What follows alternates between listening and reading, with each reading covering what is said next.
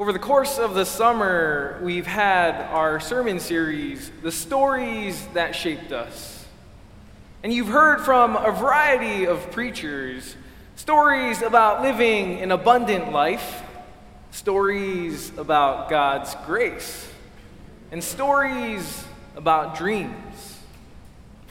We've heard stories from our pastoral residents and even our very own Glenn Miller. We were introduced to an ethical will, heard stories about praying for rest, stories about God's foolishness, and yes, even a story about sparkle pants.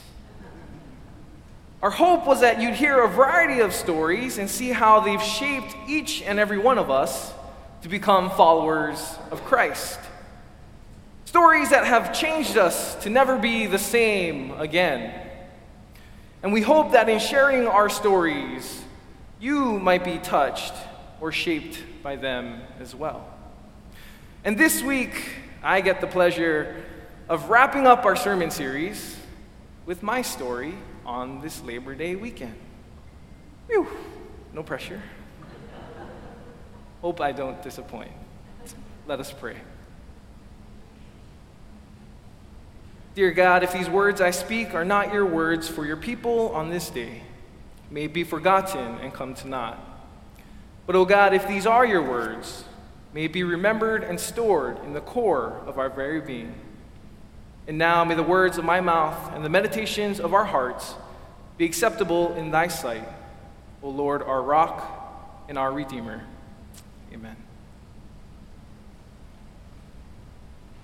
You would think it was just an ordinary day. The sky was blue, the sun was out. People were going about their business. But this day was far from being ordinary. It was a day that would change their lives forever. Expect the unexpected. Hmm, the doctor said intently. Not knowing what to expect, this couple started to get nervous. It was hard to focus, hard to comprehend anything being said. Their hearts racing, hands shaking. What could possibly go wrong? Did you see that? There's one, and there's two. Two what? Two lungs? Two hands? Two feet? Congratulations. You're going to have twins. Twins! Now, this is a topic I should know a little about. As a millennial, I grew up with the likes of Mary Kate and Ashley, Patty and Selma from The Simpsons, Tia and Tamera from Sister Sister on the Disney Channel. I watched Luke and Leia Skywalker, Tweedledee and Tweedledum, the Weasley brothers on the big screen. And as an Eagles fan, was all too familiar with Rondé Barber of the New York Giants and his twin, Tiki, on the Tampa Bay Buccaneers. Fly, Eagles, fly. Nowadays, we're watching Brook and Robin Lopez, both of whom play for the Milwaukee Bucks, Brie and Nikki Bella on the show Total Divas, and Marcus and Markieff Morris, who play for the New York Knicks and our very own Detroit Pistons. Twins are something I know a little about. I grew up with many friends who were twins Franklin and Edward, Lena and Jay, Michi and Mitsu, Jackie and Jacqueline. We even have not one, not even two, but three sets of twins in our youth group. But the main reason why I should know a little something about twins is because I am one. Expect the unexpected. When my parents found out they were having twins, there was definitely a mix of emotions happy to find out one wouldn't grow, uh, one wouldn't grow up alone without the other, that they would be best friends and have a special bond for the rest of their lives. And who doesn't love a great deal of two for one? Unfortunately, I'd be lying if I didn't tell you there was much more anxiety than jubilation concern than peace, fear than joy. My parents were scared. Doubts and uncertainty crept into their minds. They didn't have any experience taking care of twins. Not many do. And as immigrants from South Korea, they didn't have the full support or resources to take care of twins let alone one child. Neither of them had a college degree, both unable to speak fluent English, and both grew up exceedingly poor, coming from humble beginnings. Let's just say life wasn't easy for us growing up. Expect the unexpected.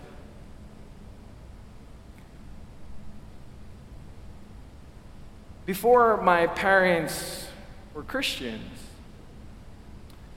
my brother and I grew up as victims of abuse.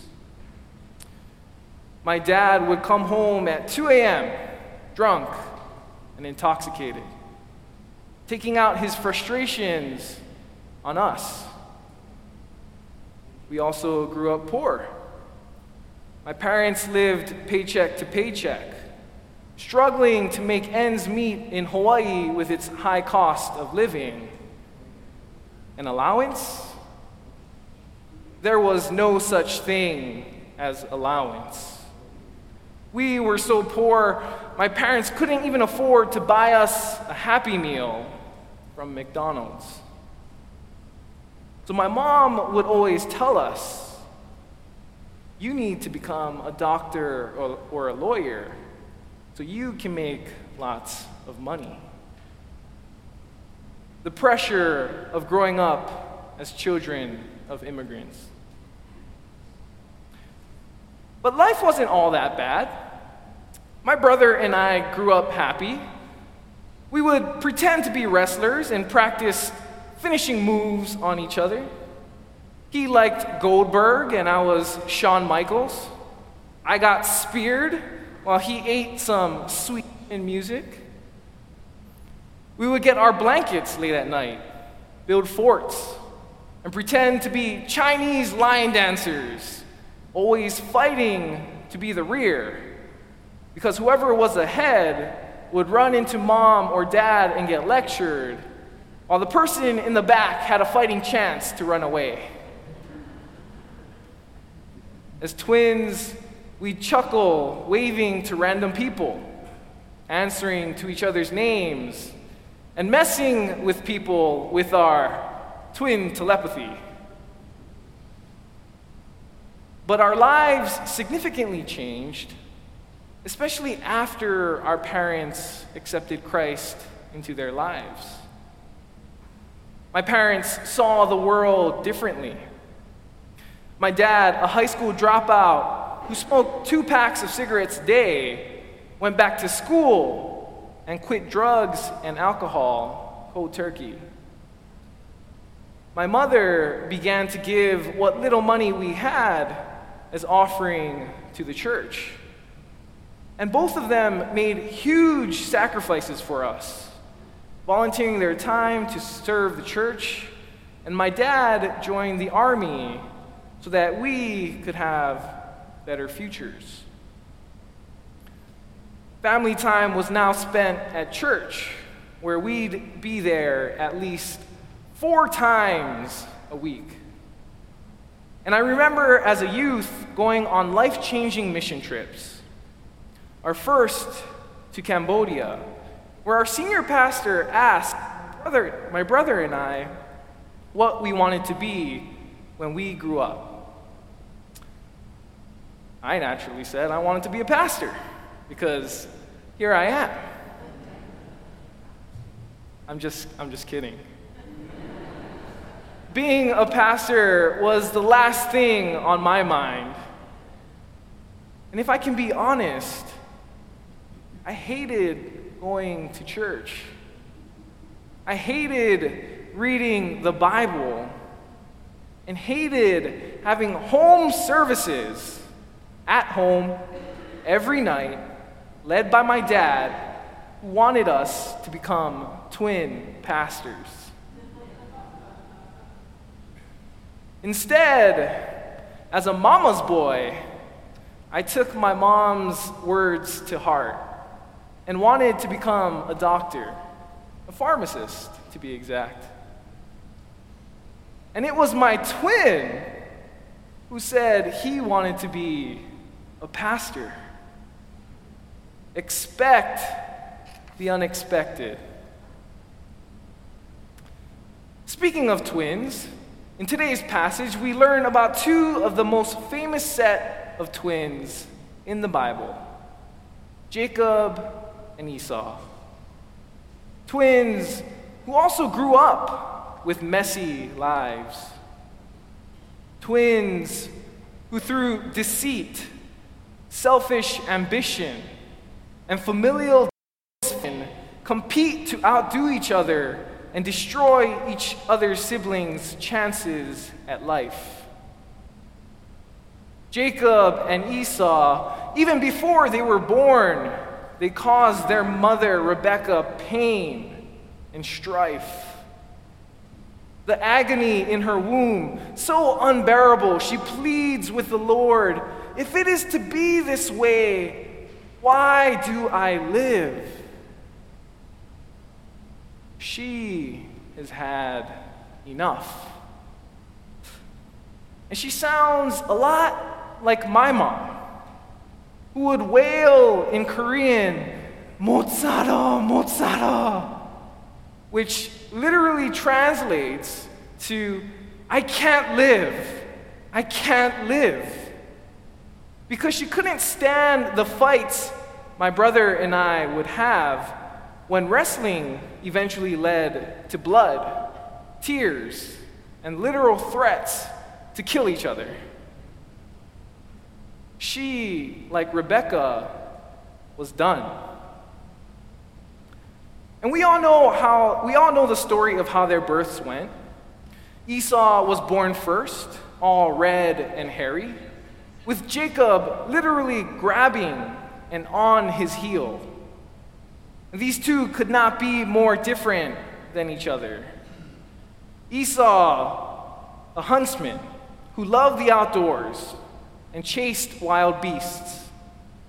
Jacob, the more quick witted and quiet man, who enjoyed cooking and staying at home. Esau, loved by his father Isaac, and Jacob, loved by his mother Rebekah.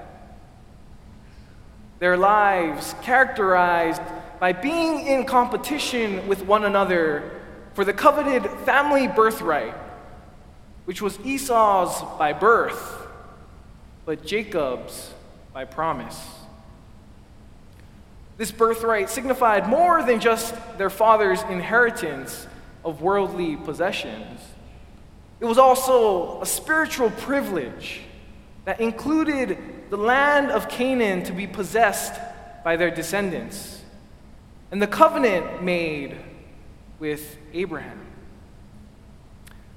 And in the end, Esau not only sells his birthright to Jacob, he gets it stolen from him when Jacob tricks their father into blessing him. And because of this, Esau vows to murder his brother, forcing Jacob to flee. Expect the unexpected. If there's one lesson I'd like for you to take away, from, uh, take away about God from today's sermon and my story, it's to expect the unexpected. God doesn't always do things the way they're supposed to be. And Jacob and Esau's story is a living testament to that fact. Their mother, Rebecca, was supposed to be barren, like her mother in law before her. But she gives birth to twins. Not just one, but two baby boys. And Isaac was 60 years old when he became their father. Could you imagine having children at that age? Unexpectedly, Jacob receives their family birthright which went against the natural order of how things were supposed to be.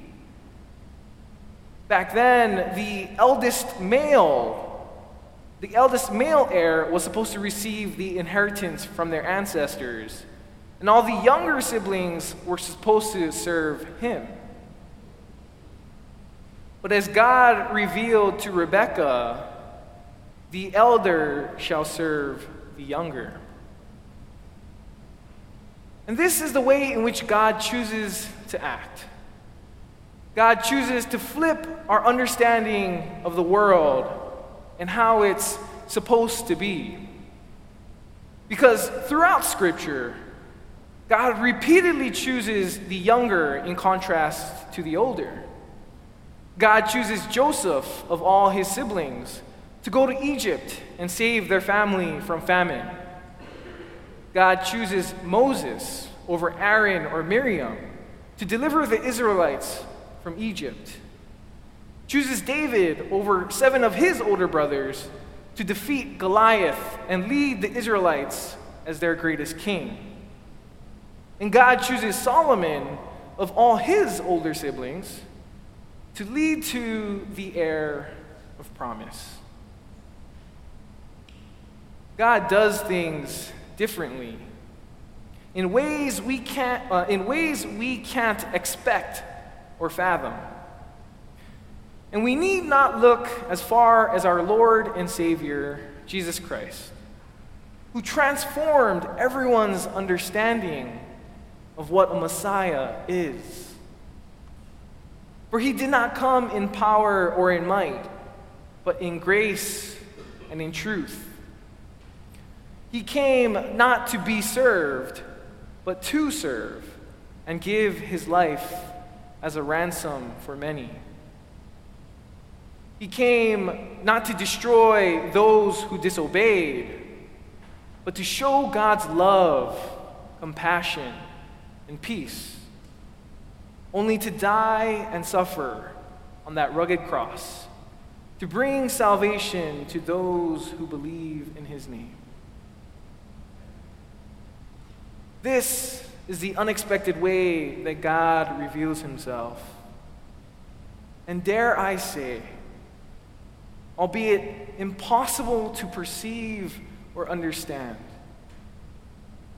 God is working somewhere. I must believe that God is working somewhere, even in the midst of unexpected events of senseless shootings. Jacob and Esau's story is one of mistrust, deceit, and murder, murderous intent, sprinkled in with family feuding. Their story demonstrates how messy life can be. And that's okay. Because as humans, our lives are going to be messy. but God still wants us to be part of his story. For in the case of Jacob and Esau, this isn't the end. There's hope, joy, and anticipation. For in the end, they have a powerful and remarkable encounter of reconciliation. Years after Jacob's deceit, Esau approaches his camp with 400 warriors, and Jacob fears they might go to war. But that's not what Esau had in mind. The hairy brother runs up to Jacob, embraces him, and kisses him. And together they weep tears of a newfound peace within a new world of remarkable forgiveness. As for my twin and I, we took different paths. As you can tell, I became the pastor. And he became the doctor, a physical therapist. We like to joke around saying, He'll heal the body and I'll heal the soul. And while the details of that story might be for another time, know that God is working in each of your stories for you to tell. It might be unexpectedly simple it might be unexpectedly complex. But just know you can expect the unexpected. Amen.